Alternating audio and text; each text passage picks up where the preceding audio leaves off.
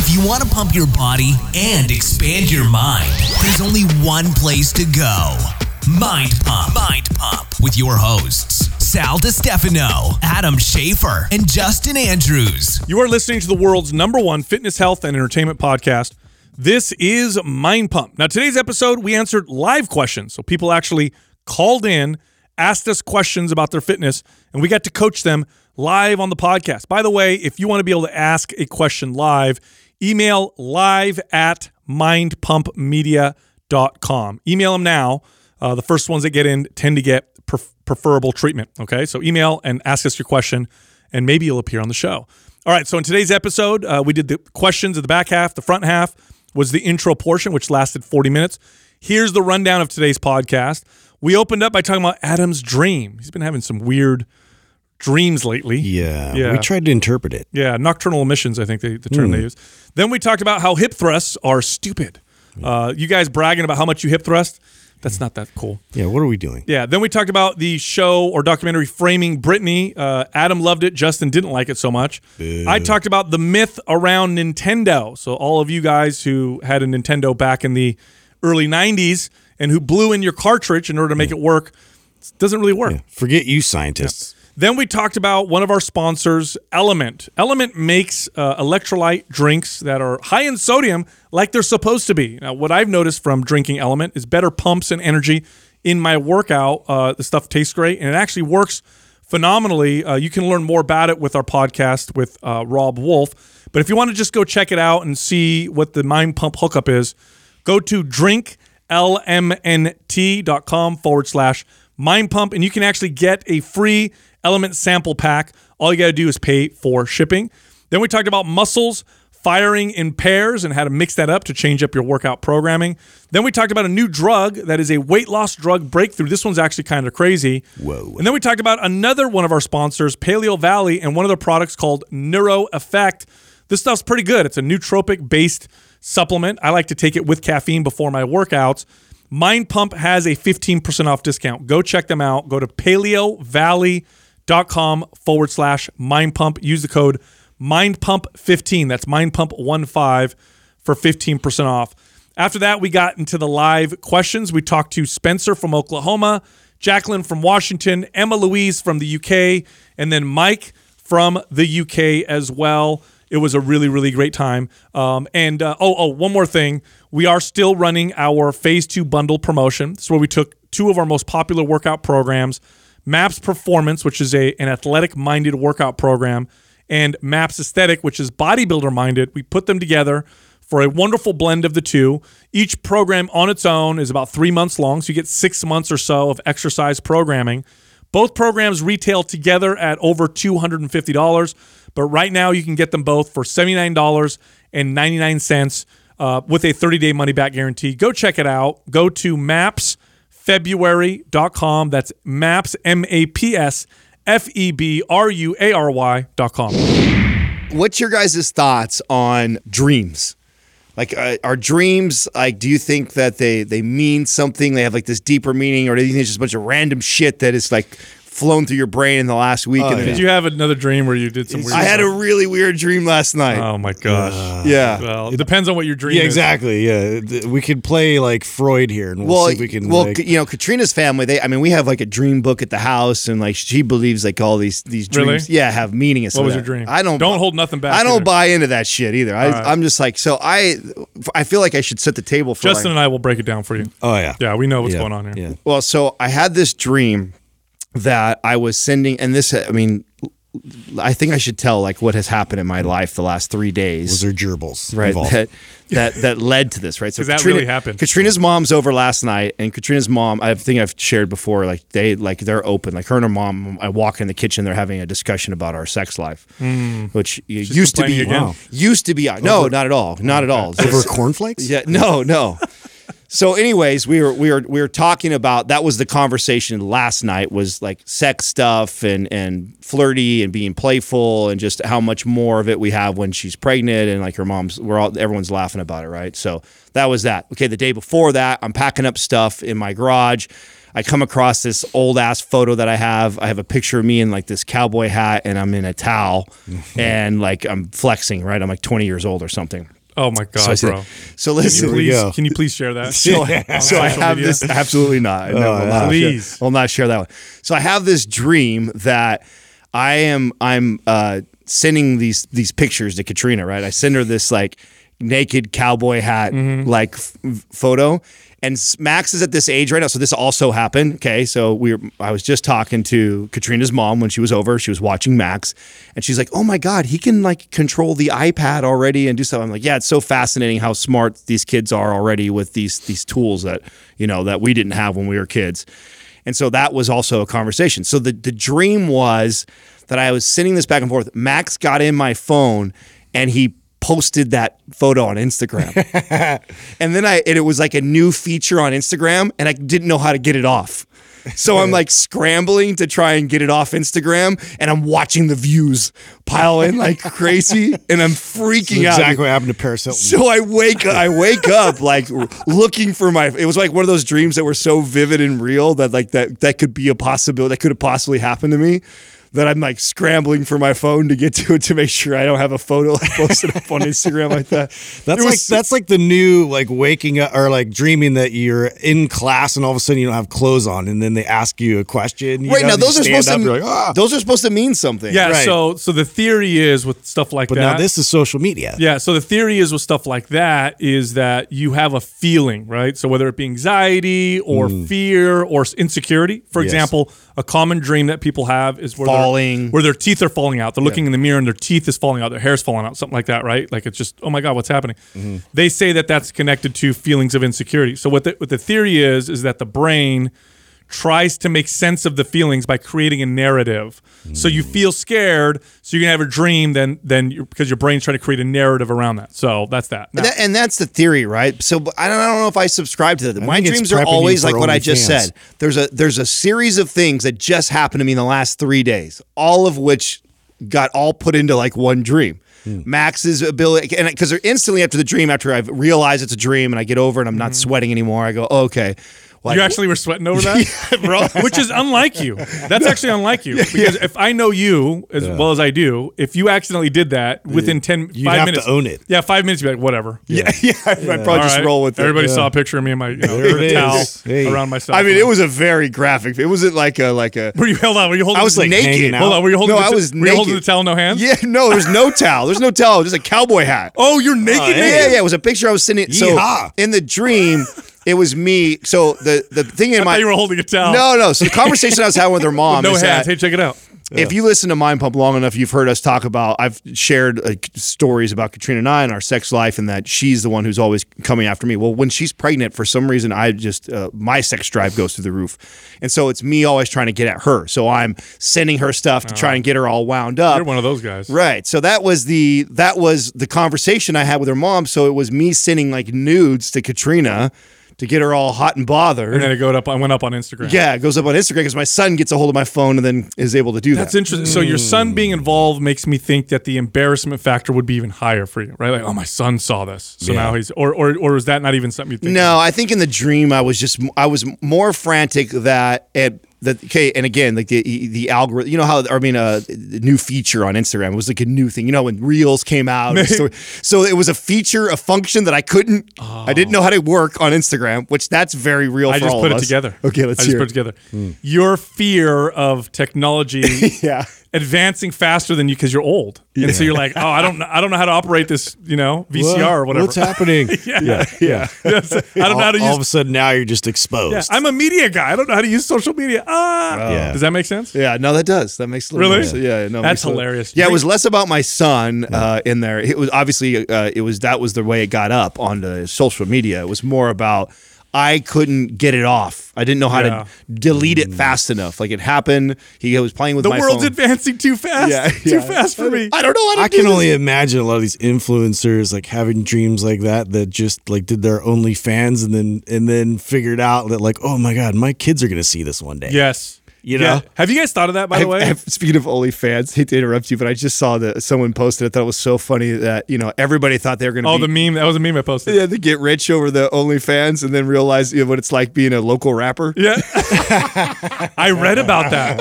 I actually read an article that there were girls when the when the lockdown happened, they mm. were like, "Okay, I'm going to make some money posting nudes and people are going to pay for to see me naked." Yeah. And I have 5,000 followers, so if 500 of them sign up for, it, I'm going to make all this money.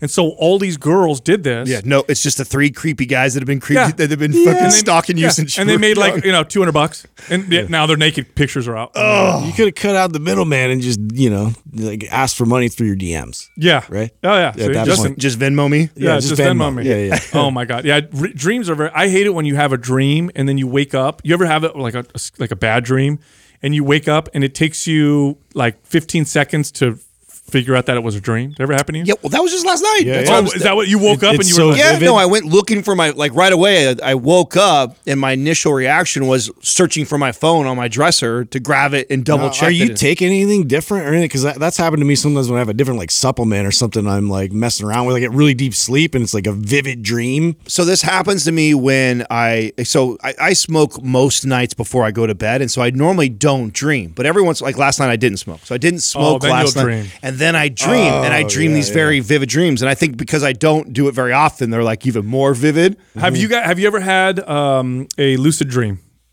What do you mean? Okay, so lucid dreaming is Where when you can control it. you know you're dreaming. Oh yeah, yeah, yeah. absolutely. and then you can control. No, it. I learned that. I think I learned how to do that when I was when I when you were a kid and you used to get nightmares as a same kid. here. This is what happened to me. Yeah, at, vi- finally, and I don't remember if like a parent or somebody told me like, "Son, you know you can control that or make sure it doesn't mm-hmm. happen." And then I just remember the next time I was in a scary situation, I was like, "Oh, I have a gun now," you know, mm-hmm. or "Oh, mm-hmm. I'm fine, someone's here," or the lights go on, or like whatever. Like, you know, I figured out how to control those. So I've yeah, no, definitely. I, I figured out as a kid how to wake myself up. So I'd be in a scary dream and then I'd wake myself up out of the dream. Yeah. Until this day, I could still do that as long as I know I'm dreaming. If I don't know I'm dreaming, then the, I mean I'm I am totally at the mercy. Yeah, of I had a funny one, which was like is super ridiculous because, uh, like I've been like startled sometimes. My little wiener dog like will bark it, like so like loud. I know it's just like and like I like like startle me. You know, like he's he's louder even than my Weimaraner. And uh, so I had this dream where I was like petting him and everything, and then he looks up at me and he's like. Rah! I turned into this like demon dog, and, and, like I literally like jumped like in my bed out of sleep, and I woke up, and I was like, "This is so stupid, Dude. dude." I'm like scared of my yeah, wiener. yeah, Je- uh, so, hey, somebody needs to please, who's a listener right now, needs to take that 30 second My clip right wiener. there. he says, little wiener stroking himself. And then he says, what did you just say that last Yeah, bit? I he's mean, there's just so yeah, much yeah, there. bro, you could just It's- cut that up right there. Yes, please, please. Yeah, Je- uh, Jessica's had dreams where I was like flirting with a girl or whatever, and she'll realize it's a dream, but she's still mad at me. Like the fe- the feelings are still there. I could tell. I'm like, you're still mad at me because of that dream, aren't? That's not. yeah, right. That didn't really Oh, yeah, happen. you get that sometimes. Like you were messing around on me. Well, okay, I'm, I'm gonna I'm gonna make a, a, a statement that I'm gonna stand behind. Okay, hmm. hip thrusts are stupid. Oh, yeah, bottom line. Oh, wow, this is- not this the is bold. Not the exercise itself. I think they're valuable. Okay, but I think it's really stupid when people post their hip thrust PRs. Yeah. and here's why. I literally Does never. that happen? Who do you guys follow? Oh, dude, people do it all the time. Oh, dude. my God. I, I, I, and it, it reminds me of a leg press. I think it's because you can add a lot of weight to it. It looks impressive, so you want to show everybody how much you can hip thrust. I never, I never hip thrust. And I was, today I was doing five plates on it, like whatever. If I wanted to, I could have gone probably higher. It's it's one of those exercises. I don't understand why people brag about it. You know, uh-huh. they want to post their lift. Ah, if it's not Well, a squat, deadlift, or bench or overhead press, I don't know if it's really that impressive. Yeah, it'd be great if like because you used to see that with leg press a lot, and then Yes. guys would like just like sit on top of it, Yes. and then they'd be like, yeah, That's it'd be hilarious if they did that on your lap Yeah. while you're doing that. I can Please, yeah. Hey, Adam, bunch of Justin, 400 pound come on dudes over. like, yo, look at how little strong I am. Yeah, Justin, you sit on my hips. Adam, you sit on Justin's hips. And I'll do six reps. Oh yeah, real fast. strength. Yeah. How will we know when you're done? You'll know. You'll know. I was listening to actually some, uh, Bret Contreras just had a, a somebody interviewed him and he, he was talking about he did an experiment where he no squatting, no deadlifting, and all he did was uh, hip thrust and like other auxiliary work, and was able to uh, grow his glutes and actually even increase his strength in his in his squat. Okay, it. now yeah, all Which is interesting. All joking Very, very aside, interesting. the carryover. Just I'll speak to deadlift. Right, the carryover of squats and hip thrust to deadlifts is dramatic. That's true. My deadlift will go up if my squat or my hip thrust goes up. That's not true with other exercises necessarily. So there is a huge uh, carryover. I haven't yet seen if the hip thrust uh, influences my squat. I'm assuming it does, but to deadlift for sure. If I add just a little bit to my squat, and, my, and it, you know, like I said, I just started messing around with hip thrust.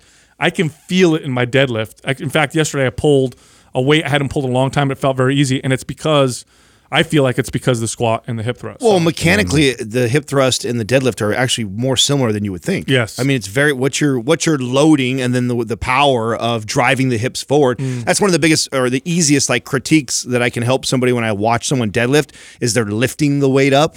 Versus thrusting the hips forward and Oh, using it like a lever. I Yeah, mean, yeah, yeah. how often do you see that when you teach a deadlift at the beginning? It's natural to think you're picking the bar up, Right, right, right, right. And so you kind of like squat the bar up rather and than down, push your feet through the yeah, and exactly. hips forward. Versus getting yourself with all that tension and then thrusting the hips forward, Yes. you'll get so much more weight up. Which that's you're directly training that when you're in the hip thrust. I mean, that's what you're you're working on. Mm-hmm. Yeah, I can't wait till, and I know we got that platform coming, and I don't know when it's going to get here, but I can't wait till we get it. This one you can put bands on the sides, Yeah. and then do bat band deadlifts, banded deadlifts, where you have a heavy weight and you Oh, add a those are band. my favorite. Oh, it's it, chains are great too, but chains just feel uh, rougher on the body. Yeah. Bands, I feel like I could do them all the Well, time. Well, chains suck for deadlifting because when you come down with the plates, you hit the chains. I did that yesterday. yeah, that's annoying. That Yeah, is it is. that's why I never do that. I, I, I've done it a handful of times. And No, I think it's because the chains are too heavy for you. oh, is that what it is? that's- Stupid. Just a little too much. I use those big chains. That's why. I use little dog leash chains. Big It's- yeah, it's got-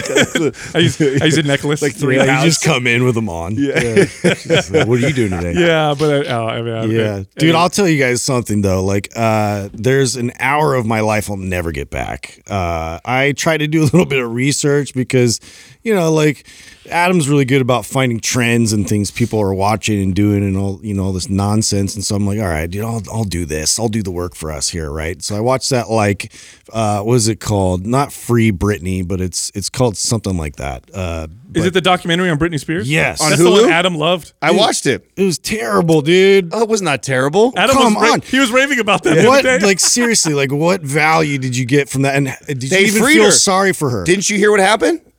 Didn't you hear what happened in the news? Yeah well they freed her from okay so woohoo. It worked. Wait, Okay. wait, hold on a second.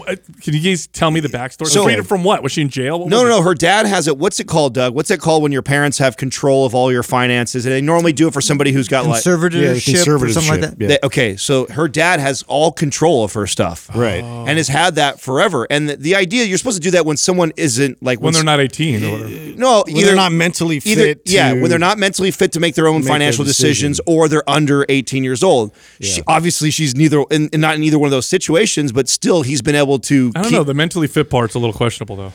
Oh, come on, how much do you really follow Britney and you know that the girl's been producing music and stuff like that? yeah at this point i mean i think she had a my mental, point is though mental it- breakdown the because of the documentary, it went so viral that she got enough support, and they they so just- did this this happen after because i don't i don't remember that part in the uh, No, yeah, documentary it- that's what I'm saying. It, Yeah. the documentary happened. This just Oh, then happened. that was the cause and this just effect. this just happened like a week ago. okay so that's interesting the documentary itself was not Oh interesting yeah, and it was a okay documentary. It wasn't. yeah like, it was it was just like whatever like uh, you're going through like and i get it because you know princess diana all that stuff like where you're getting followed by paparazzi like Yeah. cra- like she was just getting bombarded like constantly with that and it's like of course that's gonna make anybody you know a little bit mental Oh my God, that would suck. Well, no, as a kid too. So I was a I was a big fan of her as a kid, right? And the reason why I like the documentary is because a lot of people don't don't realize how much she got trashed, dude. Like they just Oh, they yeah. that poor girl, dude, when she got and that's it, oh poor Britney, she's rich and like, dude, Not worth No, it. they- she was a goody goody little girl, virgin girl coming off Disney, gets all this fame, and everybody just wanted to rip her yeah, they were all shitting on her Oh, it was- yeah. it was, unnecessary That would never you would never see that today. Today, I mean, the social justice police would just just tear up anybody that treated her the way they did. But it made headlines, and so and they her popularity was so big that what's the um what's the famous magazine that uh, Inquirer and also oh national Enquirer. oh man they were just making money. They made more money off of Britney Spears in that like That's 10 what it was. There was a massive uh, industry there where they're like, "Oh my god, like we could sell just by following around and pestering her." and destroying her name. Did Yeah, you have so- you guys heard uh, that there's a strategy that people are doing now when they're getting followed by paparazzi to prevent videos from getting posted where they're getting videotaped. They'll play a popular song real loud, loud enough for the cameras to pick it up. They can't post it now on YouTube or whatever because of copyright That's infringement. smart. Have you guys heard of this? What? No, I have That's a not. smart. Yeah, so like you're getting film right now, and you're like, oh fuck, I don't want. So you just play real loud a very popular song, and they can't post it now because the song is on in the background. brilliant. Oh, that brilliant. Is that true? Yeah, That's- or oh, they'll oh, that will it, definitely or they'll have to post it yeah. on mute because they can't post the sound because of that. Isn't that great? I guess that's the only thing though. Like, if you're getting filmed from a distance from like paparazzi, is it really what you're saying that they're really capturing and putting on there? Or is it more like what you're doing that they're getting? Normally, those things like so they normally destroy like they take they take a photo. They don't even need video. They take a photo of you and then they draw their own conclusion in what they Is write. Is that even still an industry? Is my question. Bro, it is. Oh, really? yeah. Because Are you like, like who me? are they following around now that has any relevance? You know, because that used to be a big thing. Was like following the A-list stars and like getting them when they're fat. Well, and, you know what though, you might have a point there, Justin, because now a lot of the celebrities are posting them- insignificant. they're- not just that, they're posting. I'm talking about like celebrities today, right? You, they're all they're all new media. Yeah. YouTube, Instagram, whatever. They're posting stuff so often that Yeah, on how, their own. Yeah, how valuable is a paparazzi going to be filming you doing something that you just posted on Instagram Yeah. yourself? Well, no, they catch the stuff that you don't post. That's what makes it go viral. Is that they catch you like that vegan, that one vegan influencer who Yes, got caught they catch they catch somebody who posts these pretty pictures of themselves all the time. They catch them coming out of you know like some appo- doctor appointment and their bellies hanging over there. I mean Oh, that's so the- gross, That's dude. what they're What a gross famous for. industry, Is they, yeah. and they and they and that documentary highlights. Uh, and I, I don't know anybody personally. I don't know anybody who they did that to worse than Britney Spears. Yeah. Michael They- Jackson. It is true. Yeah. Yeah. yeah, Michael Jackson got a lot of that. Up there. Oh, he got. I mean, since he was a kid, Yeah. right? he got destroyed. It's a. It's. I I wouldn't wish that upon anybody. These these paparazzi have these crazy cameras. They, you know, these celebrities who go on vacation, Mm-hmm. and they'll they'll be across the, you know, miles away. Look at the size of that camera, miles away, zooming in on you in your in your, in your private balcony or whatever, and they're taking uh, pictures. Oh, look at the, the name, the title of the article is "The Golden Years of Paparazzi Have Mostly Gone." See, I agree with that because people post themselves so much Yeah. that there's not so much value, right? In like there was before. See, I don't agree with that. I think that there's still there's still a huge market to take somebody like Kim Kardashian who posts all these perfect photos of herself is to catch her when she's not, and then to post it on Coming out of the plastic surgery. Yes, yes, or that right, or, or like busting her out saying like, oh, she's not exercising, she's just getting lipo every other week. You know, What, is, Like- what does that say, Doug? You're- Can you can you give us a synopsis of why it thinks uh, it's over? I can't. Haven't read the article. Oh, okay. well, what, I mean, what you, but it seems like what you said. Uh, you know, it's becoming more difficult to get these shots when everybody else is posting them by themselves. yeah, see, that's what I would figure. Look at this at the at the at the Gold Rush peak, an exclusive picture would typically fetch five to fifteen thousand dollars. I bet you it's in the hundreds now. I bet you make nothing compared to what you used to make before. with Yeah, stuff. and I mm-hmm. mean, I, I and plus, like you said, the the celebrities that are different now. You know what I'm saying? Like less people care about Britney Spears, some pop star right now, and they care more about some famous YouTube person. Yeah, well, then the YouTube ones, what they do is they stage all these like you know crazy events and things just to get views, you know. And it's like, do you it, did you really catch them, or did they stage the whole thing just to get you know clicks? I would I would guess too. Part of that is just I mean these guys the paparazzi have not evolved their business. I think there'd still be big business and people going and exposing all these Instagram people that have millions of followers and they put a facade on of looking and doing a certain thing and doing that just like the Yeah, that'd be interesting. Yeah, I, it's oh, just the business is different now. Now it's that now it's not about Tom Cruise, you know, out on the beach with some other girl besides his wife and shit like that. That doesn't that's not as popular anymore. Mm-hmm. But find somebody who is a fitness celebrity who's got you know four million followers. smoking cigarettes, or something. Smoking cigarettes or catching them at Burger King or something like that, I guarantee that would get attention. Yeah, so. I, again, I remember that vegan. There was that vegan influencer Yeah. who got caught eating meat, and it just it, it blew up. right, right. her, so the, the business still exists. I think it's just evolved and changed. It's different. Yeah. Hey, I read something yesterday. It blew my mind. Something that I believed to be true since I was a kid. That apparently they've tested and is false. So I'm going to ask you guys. What? I'm going to ask you guys a question. I know what you're going to say. Back in the day when the Nintendo first came out, the NES, right? Yeah. The original Nintendo. You'd put in the game cartridge. Cartridge. You hit power. It's not working properly. What did you do? You take it blow out, it. you blow on it. You take an eraser, you you know, you clean it, Yeah, up, then you blow wedge it. it again. Yeah, you wedge it a bunch of times. None of that works.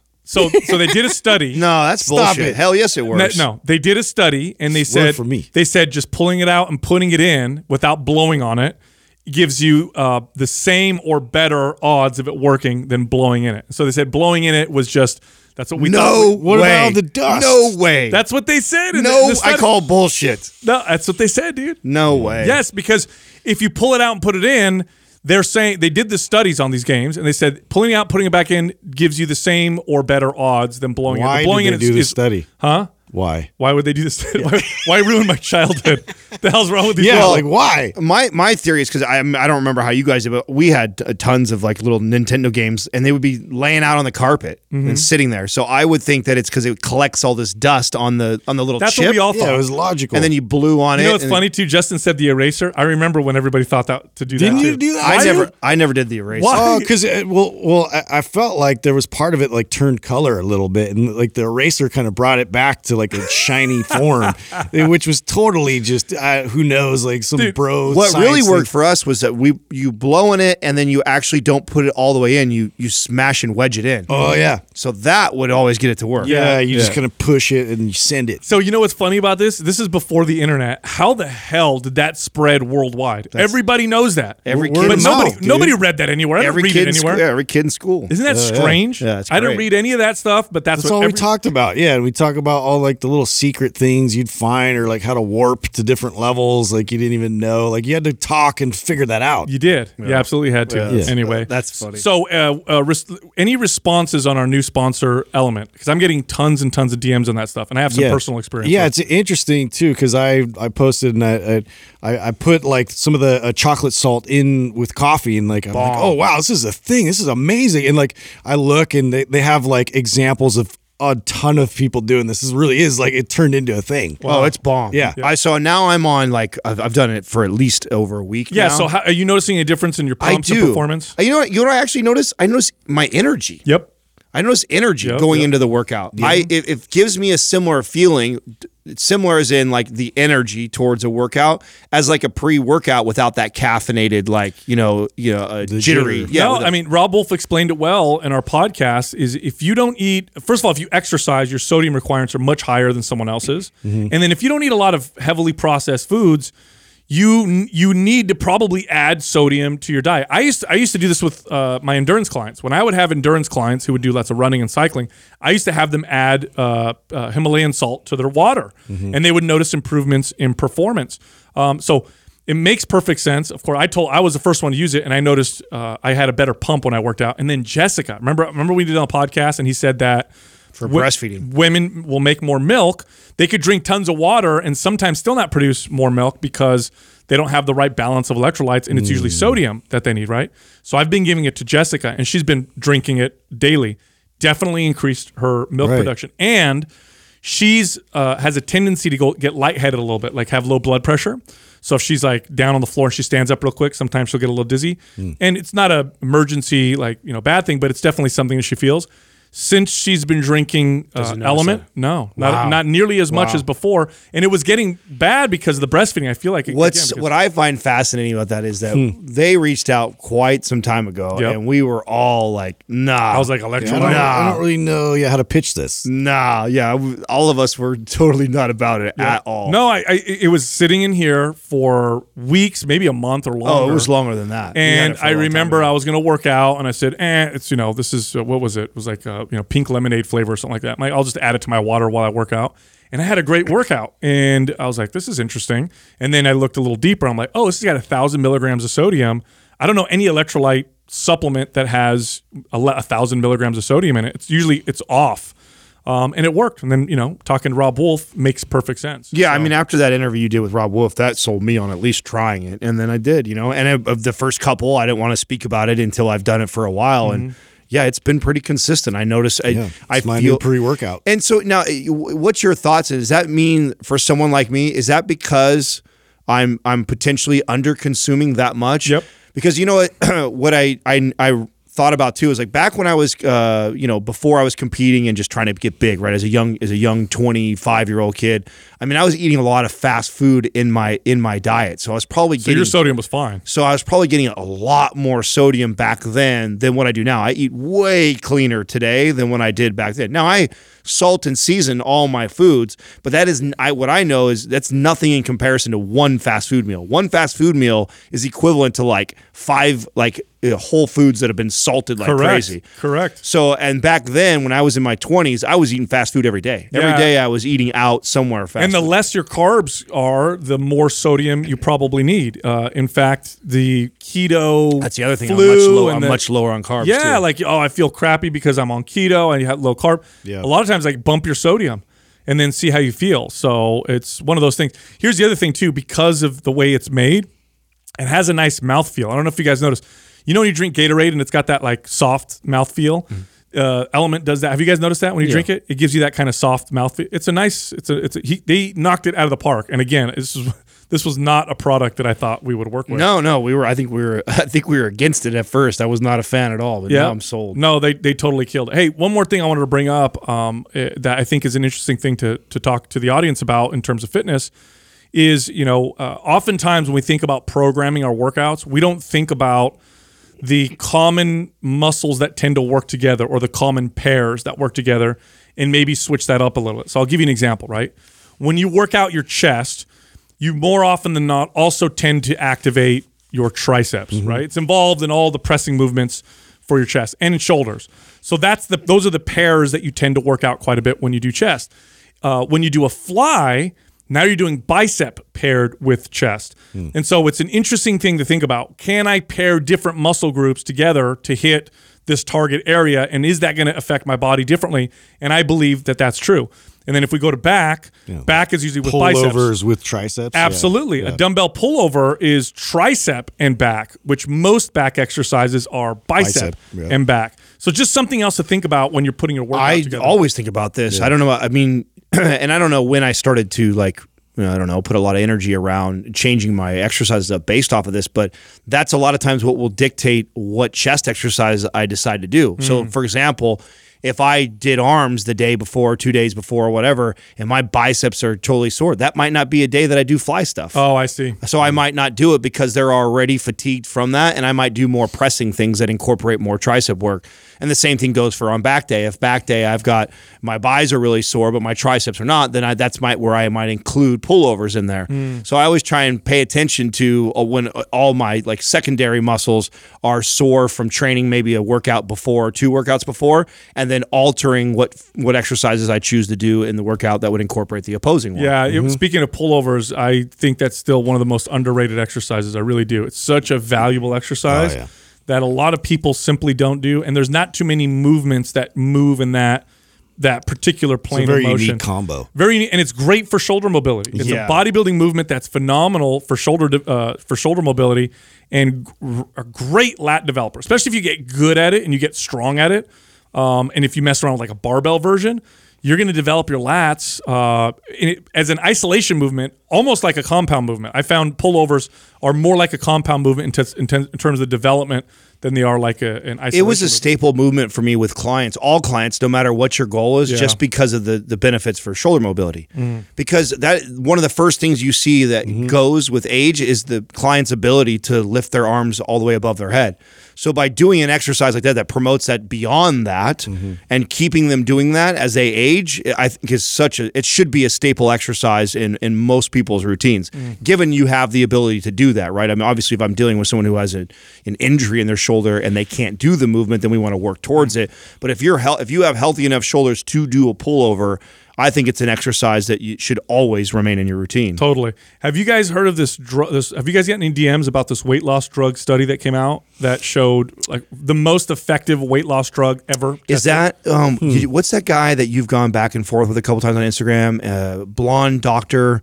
Doctor Hmm? starts with an N. You know who he is. He you jabbed him like years ago, two or three years ago. He's a good guy, right? Like we, Hmm. I, I have nothing bad to say about him. Most his content, I think we agree with and like what he puts out there. He's got mutual friends with Lane and, and buddies of ours. Oh, I know what you're talking about. Doctor Nadal, Nadal, Uh, something like that. something like yeah, that. nice guy, good guy. Yeah, he just promoted. He's promoting some fat loss supplement right now. Is Uh, it his? Not, this is not a supplement. This is a drug. It's, it's so it's not something that you could buy over the counter, but it okay. is fascinating. So What are the mechanisms? What well, does it the- do? so the drug is called uh, semaglutide, uh, S E M A G L U T I D E, and when when they did this study, they found that people who used this drug, who they gave this drug to, thirty five percent of them who took the drug lost more than one fifth of their total body weight. Now, everybody else who took it maybe didn't lose that much, but also lost weight. What- it was Sal, say the name again. uh, sema, semaglutide. This is it. semaglutide. He wrote a whole. He did a whole. He did a whole post on it. Okay, but it's not a supplement. You can't. No, no, it's a drug. You're Yeah, right. yeah, I, yeah. Right when I looked at it, it said it's a drug. Yeah. So he did. He just posts about it. So the way it works is it uh, it it changes people's behaviors, makes them not eat nearly as much. Hmm. So it's very very interesting substance. More like an appetite suppressant, or Somewhat, uh, somewhat, and I know that it mimics. I can't remember what hormone or how it works. It hijacks. This is what this is according to Science Daily. It hijacks the body's own appetite regulating system in the brain, leading to reduced hunger and caloric intake or calorie intake.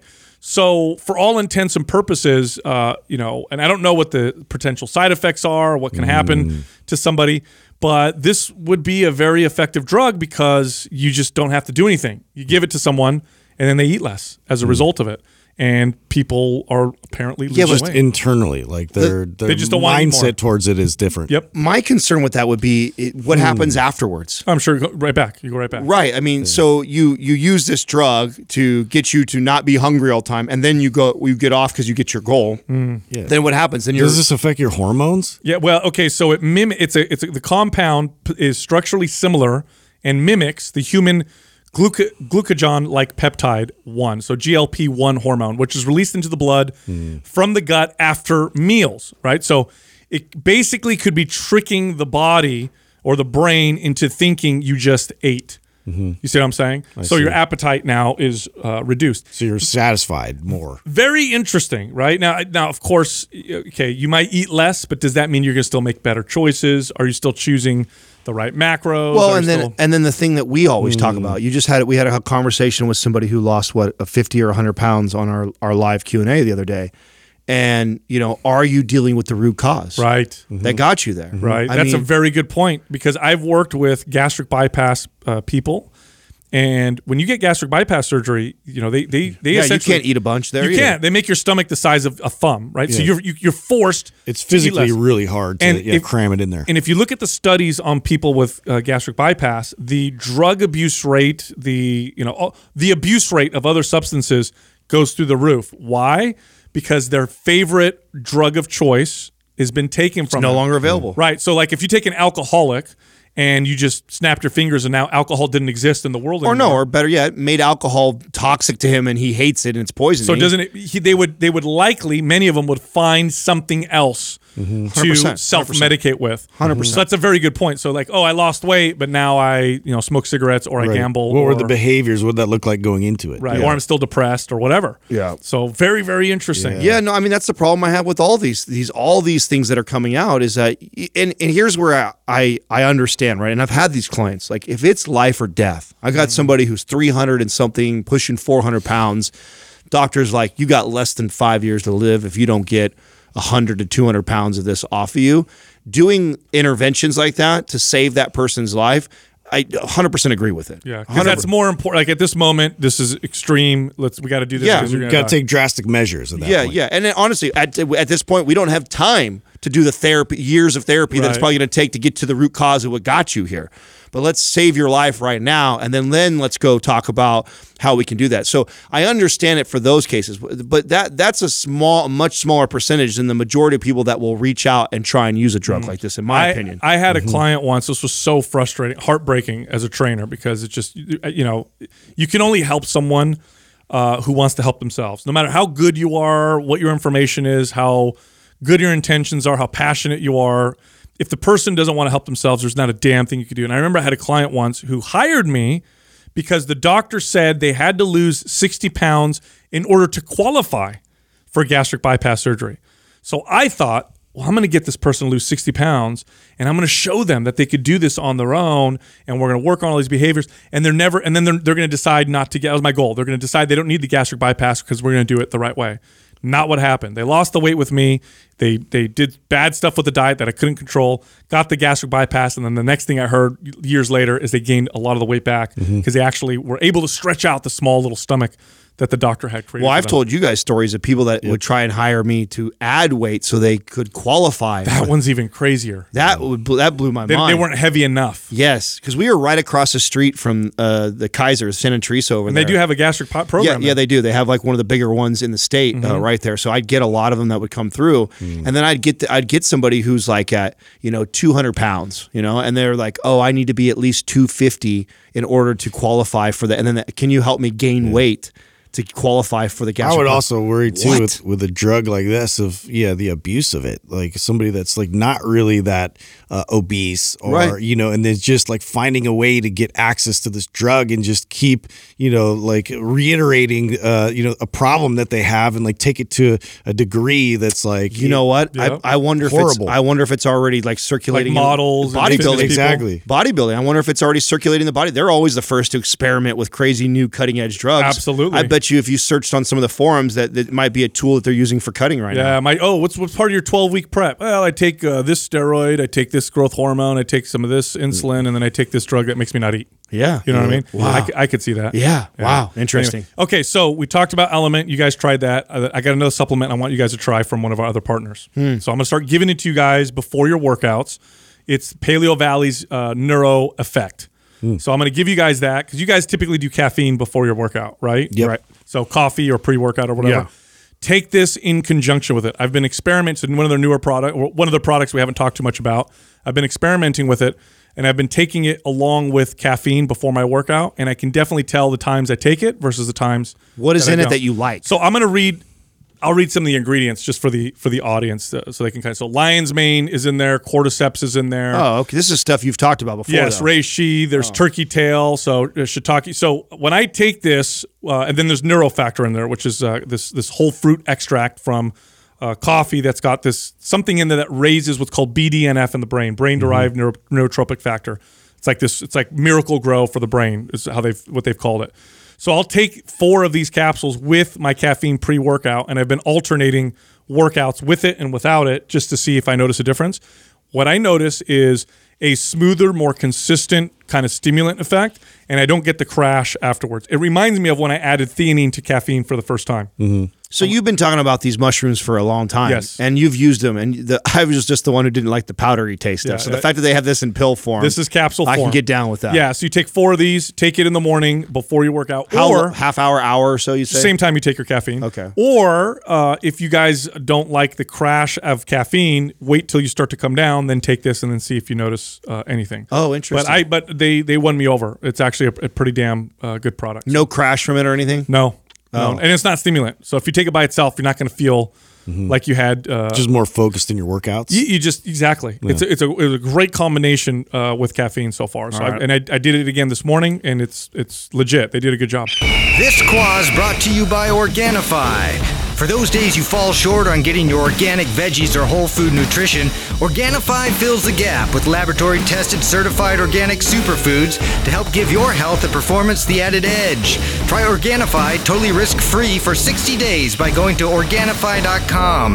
That's O R G A N I F I.com and use the coupon code MINDPUMP for 20% off at checkout. All right, our first caller is Spencer from Oklahoma. Hey, what's up, Spencer? How can we help you? Hey, what's up, guys? How are y'all doing? Good. good man Uh, so I guess I kind of have a, a three stage question regarding programming for workouts. So I'm currently running uh, anabolic performance and aesthetic, and I have about two weeks left of aesthetic. And when I finish aesthetic, I'm gonna be about eight weeks away from our baby's due date. So we're having our first baby in eight weeks. Um, so my question, my three stage question is: the first stage is no, how should I kind of maximize those eight weeks before the baby comes, those far as strength gains? And then how can I transition from uh, post baby and up to jumping into powerlift because I really wanted to do powerlift when I finished aesthetic, but I would hate to start it and then no eight weeks later the baby comes and it all just kind of gets interrupted. This first baby? First baby, Okay. Ah, congratulations. Thank you. Yeah, so um, so a couple things. Uh, first off, uh, so you've already been working out for a little while, following the MAPS programs. By the way, how how have you? What's your experience been? How have your results been? Oh, it's been fantastic. My weight itself has not changed a whole lot, but I can definitely tell that it's kind of moving into more. You know, my muscles have definitely gotten bigger and stronger. Awesome, good body composition change. That's that's uh, the, one of the best things to accomplish uh, with a good workout program. Okay, so here's the deal. It's your first kid. You have no idea what to expect. So we're all dads, so we can kind of clue you in a little bit.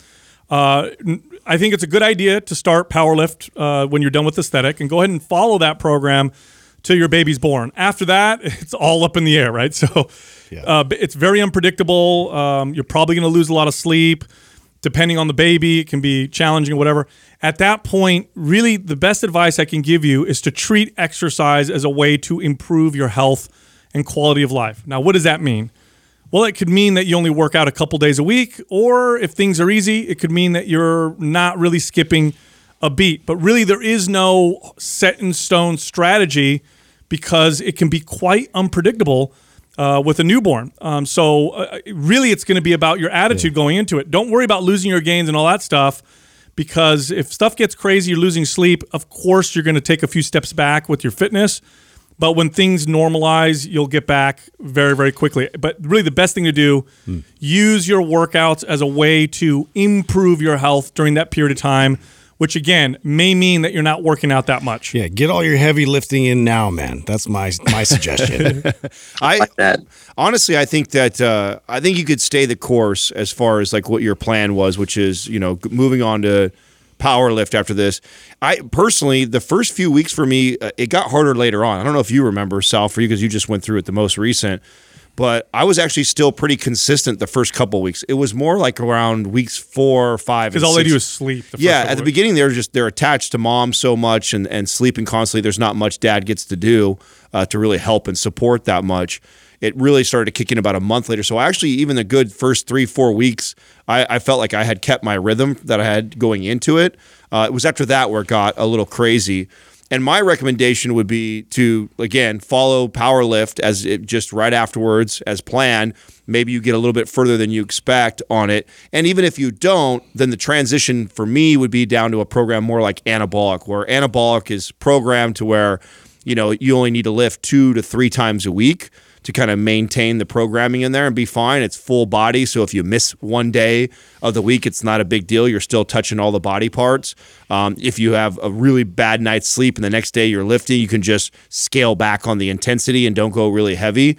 So I find anabolic is one of the best programs to run when your your schedule is kind of up in the air like that because I think you'll suffer the least by missing a day or two running that type of a program. So that would be my suggestion. Although there's you know we have no idea what it's going to look like for you because everybody it's different experience. Yeah, you're in for the most amazing and challenging ride of your life. So, and it's hard to explain. Once you go through it, you'll, you'll know what I'm talking about. One more thing I'd like to add is you may want to, and this isn't going to be a huge game changer, but if your diet's good and you're doing a good job by modifying your workouts uh, based on maybe lack of sleep or whatever, you can also look into adaptogenic supplements that can help your body deal with uh, increases in stress. Uh, a good one is ashwagandha. It's a great supplement to take when maybe sleep isn't great, when you're a little stressed out because there's a bunch of new stuff happening.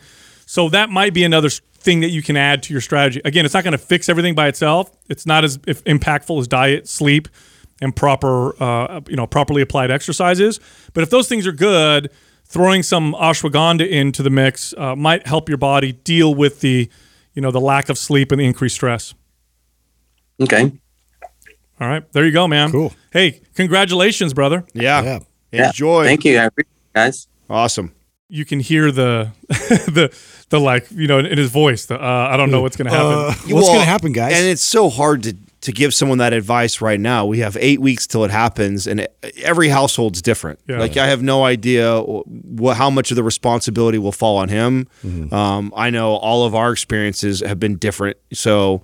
You you know, I know people that have maintained their work. That's their way they keep their sanity is being able to check out for an hour and go work out and they don't miss anything workout wise. And then I know other people that are trashed from no sleep and they're lucky to train one day a week. So, you know, you, you have no idea what it's going to be like. And then also what kind of baby you have. Some people are just are blessed to get a baby who sleeps really early on and, mm-hmm. and they don't get crushed like some other people. Then you have the opposite. You got a colicky baby that's constantly screaming and crying and you know, you never know what this person's going to get. So it's really tough to try and predict that and then coach you Yeah. now eight weeks early. Yeah, my kid's a party animal. The kid won't doesn't want to sleep. He just wants to be be awake all the time. and hang out. Yeah, I, I mean, I would say that, but the majority uh, speaking, they're not going to get as much sleep as they did before. That's just not going to happen. They're going to be stressed out because of like you know putting fires out of you know whatever they have to do to try and help out.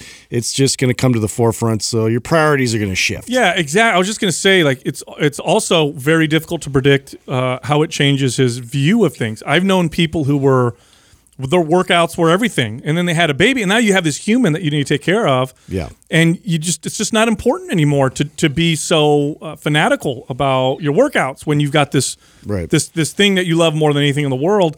So it does change a lot. And again, it's his first kid. When it's your first kid, and I remember this with my first kid, and I also, you know, I saw this with Jessica with her first kid, which is my third. Is it's just it's so new that the unexpected plays a huge role. You know, it's like I, it's like I remember with my first, you're in the hospital, baby's born. You know, that first couple days, the nurse helps you, does the thing, whatever, and then they're like, you know, you leave. All right, see you later. Oh, I'm on my own now with the, with the human. You know, Yeah. and it's that that is a, a big shock to the system when it's your first time. Our next caller is Jacqueline from Washington. Hey, Jacqueline, how can we help you? Hi. Uh, well, real quick, I just want to say thank you so much um, to all of you just for providing so such incredible content. You all have just deeply impacted my health and wellness more than you can imagine. So thank you. Oh, thank you very But much. my question is so I've been training consistently for about four or five years, um, except for some part of COVID. Um, but when I say consistently, I mean that I've been training my legs consistently because that's where I have a harder time um, just gaining muscle mass on my lower body. And so I definitely prioritize my leg days. Uh, I train my upper body maybe once or twice a month and actually feel really happy. That's the weird part. Like, I feel really happy with the amount of muscle mass that I have on my upper body, but less happy with my strength. Um, so I know I need to be more consistent with my upper body training, but because I know how easily I gain mass on my upper body, I feel, uh, for lack of a better word, intimidated because I don't want to get too bulky. And I, I, I hate the word bulky. But um, so have you ever helped anybody kind of get past that mental hurdle? And if you have, what helped? Yeah, This no, is actually super common. It is. That's a great question. So, typically with women, you'll see, you know, I don't want to work out my shoulders. I don't want to work out my back or my chest. With guys, you'll see, I don't want to work out my legs because I don't care. I'm gonna, uh, I'm gonna ask you a question, Jacqueline. Uh, so, I, I'd like you to be totally honest. What is the number one motivation for you working out? Is it uh, just the way you look? Because I, I hear you talking about bulk and the way you look and the muscle. Is that the primary motivation for you? I think my overall uh, motivation is that I just want to be confident. I want to be confident overall. Um, yes, with how I look, but overall the strength. I I think that a lot of confidence does come with how much I can lift. Okay. Um, or when when I was at my peak before Okay. COVID. Okay, Jacqueline. So okay, so again, I'm going to ask you again because Yeah. if if strength and confidence were the your number one uh, motivators, I don't think we'd be having this conversation because uh, obviously working out provides a lot of different things and most people okay i don't want you to feel bad most people work out because they want to change how they look and that kind of dictates what they do uh, in the gym um, Yeah. strength if your goal was just strength uh, then you know the comments wouldn't be i'm afraid of getting bulky or i don't work out my upper body um, is this resonating with you Yeah, somewhat. Okay. So, so a couple things that can help you. All right. Um, i- number one, the road of focusing on how you look. There's nothing necessarily wrong with starting that way, but if you stay on that road, it will lead you in directions that uh, eventually will start to take away how you look. And what I mean by that is the decisions that we make that tend to be driven by appearance oftentimes and right now you're you're you're pretty young i think um uh you, you, I, I think you did you i think you told us uh you've been working out for a little while you you look like you're in your in your 20s. I'm 26. 26. If you continue down that path, uh, eventually you'll you'll start to hit some roadblocks, and uh, you'll start to actually lose uh, the way you look. You see this in both men and women. So that's number one. Focusing on your whole body will actually contribute to your appearance, especially in the long term, in a good way. But you can't go at it by just appearance. You have to focus on the mobility, the strength, the performance, and the health. And then the second part is that the body really uh, has these interesting mechanisms, these safety mechanisms, where it will only allow parts of your body to get so strong and developed in relationship to other parts of your body. It actually tries to maintain at least some semblance of balance. So, like for guys who never work out their legs and they just want to get bigger arms, sometimes what they need to do to get bigger arms is to work out their legs, and vice versa. If you're having issues developing muscles in your legs, but your upper body strength is very low, believe it or not, your body may actually prevent you from reaching your full potential because it senses this big imbalance between your upper and lower body. Well, you'll lean out more for sure. 100% you'll lean out more by starting to build muscle in your upper body because you never do that. You train your legs so frequently that they're probably adapted to a lot of the training that you do. So when you actually switch over to doing more upper body, you're going to see the benefits of getting leaner in addition to building some muscle. Now, there's also there's also this part too. I mean, I've trained clients that very similar. Uh, our legs is the area that we needed the most work on, and uh, her upper body looked pretty phenomenal already. Great shoulders, great arms. And so the frequency of upper body training was a lot less. I was training her legs you know, two, three times a week. Upper body, we just did one time per week just to kind of maintain because she was very happy with where her physique is. So, you know, this is a, a back and forth between you and I. I have to, you know, hopefully I'm able to convince you that, okay, doing it one time a week, we're going to see some great benefits from it. We're not going to overtrain it to where you're going to see this crazy development. It's hard to build tons of muscle as it is. One time a week is not going to do that to your upper body. Uh, a lot of times you you you see yourself different than other people. So that's the other thing I would challenge too is, you know, are you the one who thinks that you are looking bulky when you lifted your body or are other people saying that to you and have you ever asked somebody else who you trust their opinion and they go actually you look really good um, that would be the other thing that I would challenge. But there's nothing wrong with having a body part that you feel is dominant already on your body, in your case, upper body, and doing less frequency than the rest. I mean, there's you if it's it's your body, if you like the way you look and feel. But then if you say to Sal that okay, I want to be stronger in its confidence, uh, and it's not really so much about my aesthetics and how I look, well, then I would challenge you back again and say, then okay, then why aren't we training this once a week? Yeah, and and uh, you know uh, that's a great point, Adam. I mean, you, you don't need to train it as much as your lower body, but you should do something for mm. it just to maintain strength, mobility, yeah. and and function. And you don't need to attack it hard in the gym like you might do your lower body, but at the very least train it so that it's stable and strong. Otherwise, um, you, you know, like I said, that imbalance will get worse and worse. Even if you don't look imbalanced, a huge strength imbalance can cause some serious problems. Well, part also if like so the client that I'm I'm thinking about a very specific client who I trained for a long time, and she didn't like the way that her legs looked. Like they, uh, you know, she wanted to change the way the legs looked so much, and we she wasn't doing much upper body. And what I explained to her too is that listen, you got to understand that if your body is so adapted to all this lower, lower body training and you haven't done any upper body training, as soon as we start putting some focus there, you're going to build a little bit of muscle. That's going to speed your metabolism up. That'll help you lean out the legs, and the legs will look even better. And I bet want. it did. Yeah, absolutely. So there's that to consider too. Okay. All right. Does that it, do you, is that help you a little bit?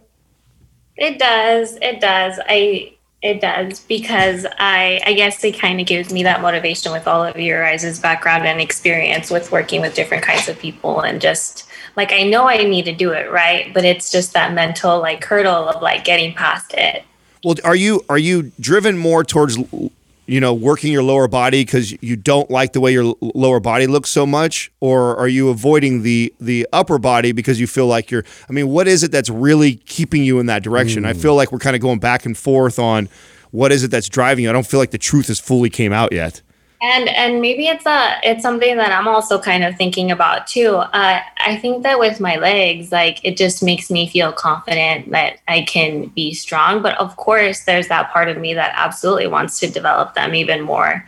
Uh, right now i train them maybe three three and a half times a week just depending when i can get into the gym. Um, but with my upper body, I just I I see like just how much like I, I just already feel like I don't want to add more mass on my upper body with the couple of upper body training days that I do already do. So that's where I'm a little confused Well, myself. keep in mind what I'm telling you is that because you don't train it that often, the minute you start training it, you will build muscle, which will then hopefully speed your metabolism up, help you lean out. which which body fat takes up a lot more space than muscle does. So Right. you know if you gained a pound of even a, even a, I mean two pounds of muscle on your upper body would be a lot uh, for a female, and it, you can't even tell.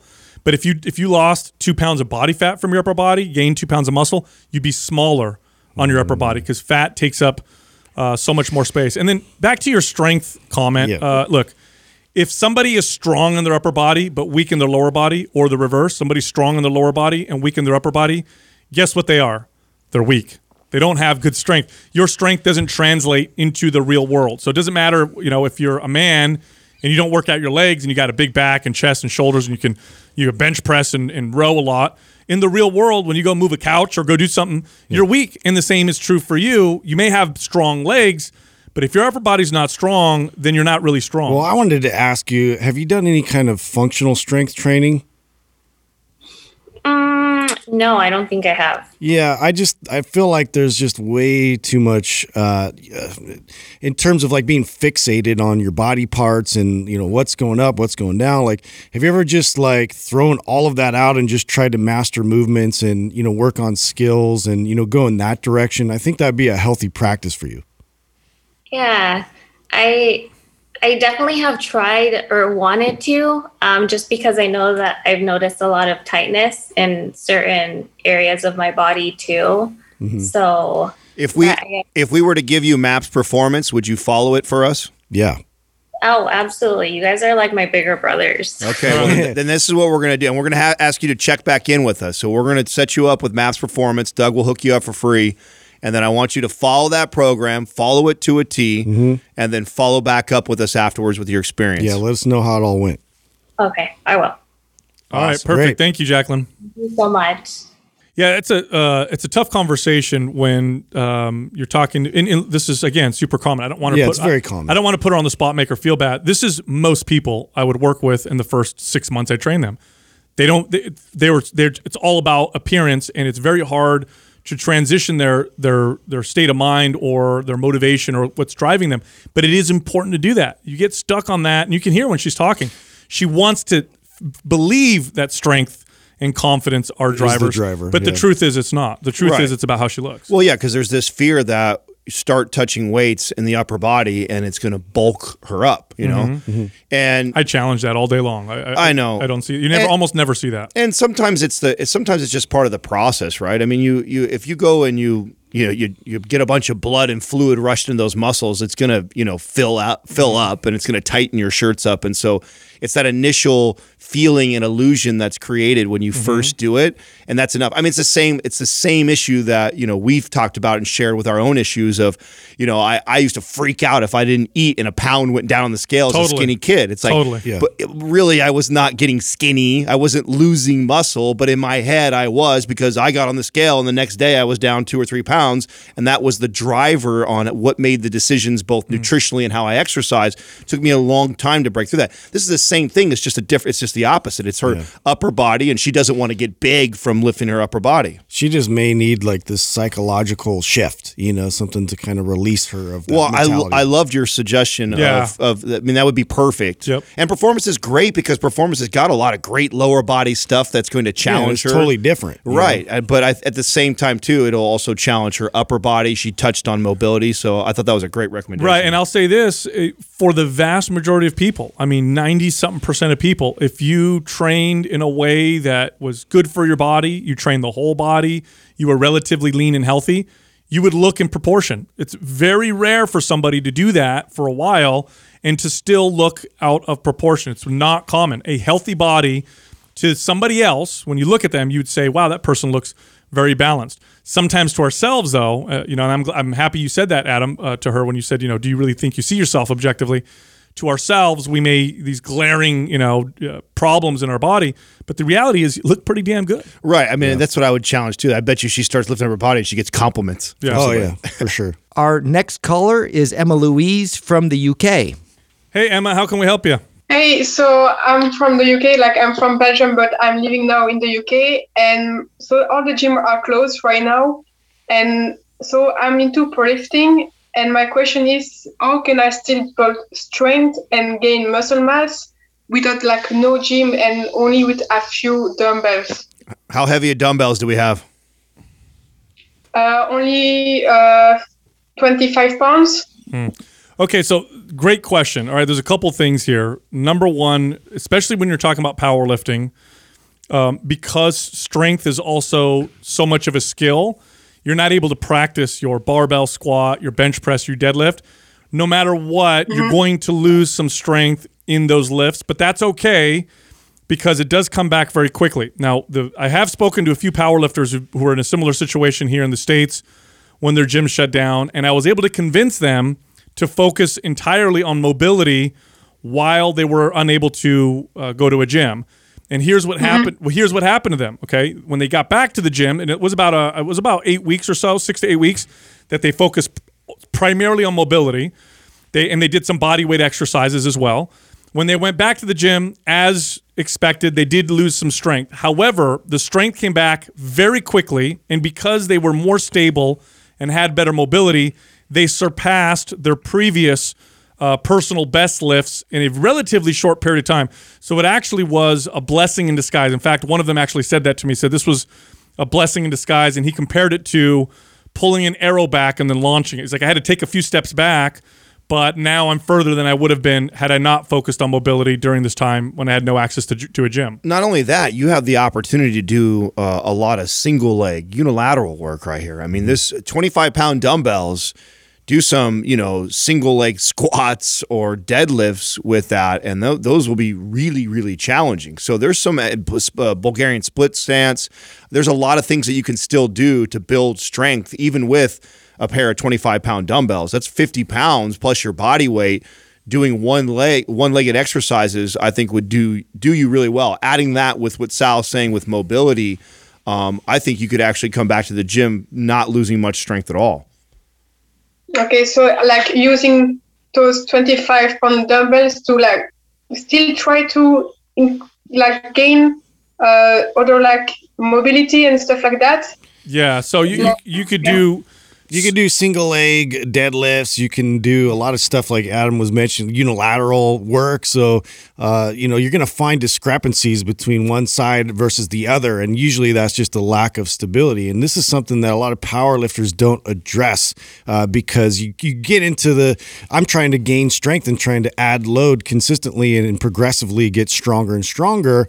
Uh, meanwhile, like that puts a lot more stress on the joints, and the joints, uh, you know, are the body recognizes whether or not you have any kind of weakness or instability, and so you have a threshold. So you're only going to get so far, uh, and so this is an opportunity, like they mentioned, to really, you know, hone in, laser in, and address these things Yeah. uh, by by just purely focusing on that for a bit. and you can you can slow down your reps so um, go very very slow to increase the intensity of the exercise make it feel more difficult you can do one arm one leg exercises um, and then mobility i'm going to stress that. Really do you know two three times a day 15 10 to 15 minutes work on mobility exercises. Emma do you have access to uh, maps prime pro? Because i feel like that would help you the most. Uh, no, because like now I don't really have like enough money to to buy it now because my job closed because of the COVID. okay. So, but yeah. Okay, we're going to give you Maps Prime Pro uh, for free. So you're going to have access to it uh, as soon as we get off the phone here. Um, Doug will send that over to you uh, shortly afterwards. Go in Maps Prime Pro and do about 10 to 15 minutes of mobility exercises for your for different parts of your body, maybe a couple times a day, and focus on that for now. When you go back to the gym in a short period of time, you'll gain your strength back, but then you'll notice that you'll probably surpass where you were before. That's amazing. Thank you. Thank you very much. Thank you. No problem, Emma.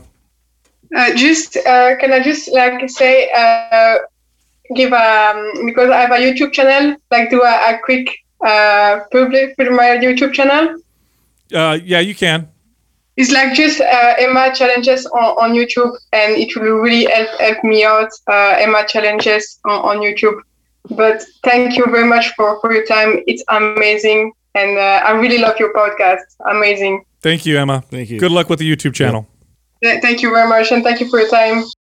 You know, I, you would be surprised how strong you could get with a pair of 25 pounds. That's 50 pounds. Yeah. Mhm. Okay, 50 pounds. 50 pounds, even for a, a, a dude, is is a good amount of weight to build some strength with if you're doing everything one legged. Yeah. One legged deadlifts, one pist- pistol squats, uh, Bulgarian split stance squats. There's a lot of movements that you can do to still You- get strong. You'll, it just it depends on how far along somebody is in powerlifting. If they're pretty competitive, just not practicing the specific exercise, you'll notice a decrease in strength. But that doesn't mean you're you're not strong. It just means you lost some of the skill because you have to practice the skill of a lift over and over again to to get really good at it. But what you're saying is is very true. You get strong at these single leg exercises. She'll go back to her squat and she may notice that it's Yeah. not where it was because she hasn't squatted in a while with the barbell. But then she'll find that she'll surpass it. Well, even and I didn't bring this up, but like moving in different planes. So a lot of times you get very fixated on the sagittal plane in front and behind without any rotation, any side to side movement. You know, that's something that too you could fill a lot of gaps uh, by really focusing in on that while you have the time. Our next caller is Mike from the UK. Hey, Mike, how can we help you? Hi there, guys. Um, first of all, thanks for the show. Real, uh, real font of information and, and challenging as well. Don't agree with everything you say, but it's it's a fantastic show to listen to. um, uh, so, distance runner. I'm a distance runner. I've Been running distance for 10, 15 years, um, and I'm not getting any any younger. Want to get a bit stronger. Frankly, want to look a little bit better. Nobody's ever looked at a long distance runner and gone, "God, they look good." Um, so. Um, I've, I've, At least I've you're self-aware. Performance. Your eyesight's good. I purchased I purchased performance and anabolic, um, but I'm almost a little bit nervous to start. You know, I, I still enjoy running. I don't want to stop it completely, but just want to structure it right when I get into it. Now everything's shut over here. Gyms are completely locked down, so just kind of beginning to kind of plan for when they reopen. Just kind of a bit of advice on how how to mix a bit of running with you know performance and anabolic. Mike, how much how much are you currently running right now per week? I'm probably doing about you know it's, it's 20 to 25 miles uh, f- five five six runs a week um Are you know, tr- with, with a few Are you are you trying to are you trying to keep that high of a frequency up while also programming, or are you asking what we think is a good suggestion if you want to still run a little bit but also run one of the programs? yeah yeah a, a, good suggestion actually I'm, I'm i'm willing to pare it back because you know i want to make sure i'm i'm, I'm doing the the program justice So personally, I would love to see you run Maps Performance and then run on your mobility day. So you would do mobility work and then go take off for your run on the mobility days, and you could do that three days a week. So you could lift three days a week on the foundational workouts. And then three days of mobility work before you go off on a run. To if you were my client and you, I was trying to compromise how much you like to run, but then also try and program well for you, that's what it lo- would look like for me. I'll, I'll get a little bit more specific, even Mike. Uh, I, I would go uh, if you're going to run 10 miles a week, then I could I would do two days of, uh, of resistance training, the the foundational workouts and performance. If you're going to go 15 miles or more a week, then I would break it down to one. Um, when you throw in a lot of resistance training, two three days a week, plus 15 plus miles of running, for most people it just becomes way too much, and you end up getting negative uh, returns. But if you're doing about 10 miles a week, uh, which is less than half of what you're doing, and you include two days a week of resistance training, you may actually find that you get a little faster. Um, and I've actually experienced this with some of the distance runners that I've trained. Again, if you go up to 15 miles or more, then one day a week of resistance training will be plenty, and you'll still get some benefit from the resistance training. Oh no, that's fantastic. Um, and kind of getting back into it, I, I bought Starter as well. Would that be a good one to just get back into it as the gyms have been shut for bloody months now? Um, would it be worth kind of launch straight into performance, or you know, just kind of get into it with with Map Starter? No, great. I'm glad you, you did that. Um, because you're you haven't done any resistance training. Start with start with Map Starter. That's fantastic. Brilliant. No, really appreciate that, guys. Thank you. No, no problem. Yeah, great question. Thank and you. it's Sal who you mostly disagree with, right? I, I, I've got to say, I've got to say we, we, we've had a few spiky conversations on Instagram, but you know, if, if, if I agreed with everything, it'd be a boring show to listen to. Yeah, you know? no, yeah. I don't agree with half his shit he says, so don't Yeah. worry. It's And- totally and- normal. Oh, and, and the best bit, it, it's Worcestershire sauce. That, that, that Oh, me up the yeah. Finally, that's been corrected. Thank you. Hey, hey, and at least you got that amazing accent. Don't worry about looking like a long distance runner. Oh, that- that's you, you got you guys you guys look good. I sound good, but we'll keep it at that. So, uh, hey, thanks a lot, Mike. Thank you. cheers, guys. Thank you very much. Cheers. I- I fucking love everybody in the UK. I swear to God, Yeah, they they're some of our of favorite listeners. I, yeah, they do have a good sense of humor. Yeah, man. they- yeah, I feel like the people people in the US. I think we're so goddamn sensitive. Yeah, you're dude. right. Way too sensitive. Right? Yeah, You're totally right. Right, we were like overly sensitive over there. Them, you could talk shit to them, and they give it right Dude, back. one of my best Yeah. friends was from the UK Bav, and he would just we would rip each other, and it was just a good I time. love that, It was a good time. You know, I I, lo- I love his question because uh, you know if you do run a lot. First off, resistance training has tremendous benefit for any athletic endeavor. Mm-hmm. Um, it's going to provide more stability. Of course, strength is the foundational physical pursuit, meaning if you increase your strength, you're going to get better at pretty much everything else, right? So if I improve, if you improve your strength, your endurance is going to go up, your stamina is going to go up, your stability is going to go up, your balance is going to go up. But there's always the problem of how much can I include along with my training because at some point you overdo it. When you're running a lot, you know, I've trained quite a few marathon runners and triathletes. I have them resistance train usually once a week. That's it. And we're doing very basic stuff and we're not overdoing it. It's to support you, you Yes. know their priorities, and that's really what you have to identify from the beginning. Is like what is the real goal? Like if you want to use resistance training to, uh, you know, beef up and support the strength that goes into the running, uh, uh, because that's where you want to be the most. That's what we have to structure. you have to be very realistic with your goals too. I mean, you you have to understand that if you want to start to build muscle and change the way your body looks, you are going to get worse at running. Mm-hmm. That's just coming. That's just you have to accept that, and it's just how how much are you willing to give up of that for the the look that you're trying to obtain? Or I really don't care that much about the look. I just want to get stronger to complement my running. Totally different. Totally. If you're telling me that, oh, and that's where I think what you suggested was great, Sal. One day a week, because you're still, your main focus is running. I want to be a good runner, but I also see the benefits of strength training. But you're not going to change your, if you're running 20 plus miles a week and you're only strength training, you're not going to change your body radically. You're not going to be all of a sudden this buff runner. Mm. You're going to be mobile, more mobile. You're going to be stronger, but your running is still going to be great. So you have to understand what your actual goal is and what you really want to accomplish from it, and then be okay Yeah. with it's. A, you get, there's a give and take. It's funny too. I had one client who was a marathon runner, and her her goal was to qualify for the New York uh, Marathon, you know, one of the bigger ones. And I, I forgot what time she had to get in another marathon in order to qualify. So, and she was running a lot every single week. We actually reduced her running down. I think she was running, even leading up to the marathon, 15 miles, I believe was the max, so that we could make uh, time for strength training. And she got faster. And a lot of marathon runners make the mistake of just running more and more and more and more to get better at a marathon when oftentimes it's too much. They bring it down just a little bit, Yeah. strengthen their body, and they actually see an improvement in performance. Look, Mind Pump is recorded on video as well as audio. Come find us on YouTube, Mind Pump Podcast. You can also find all of us on Instagram. You can find Justin at Mind Pump Justin, me at Mind Pump Sal, and Adam at Mind Pump Adam. Thank you for listening to Mind Pump.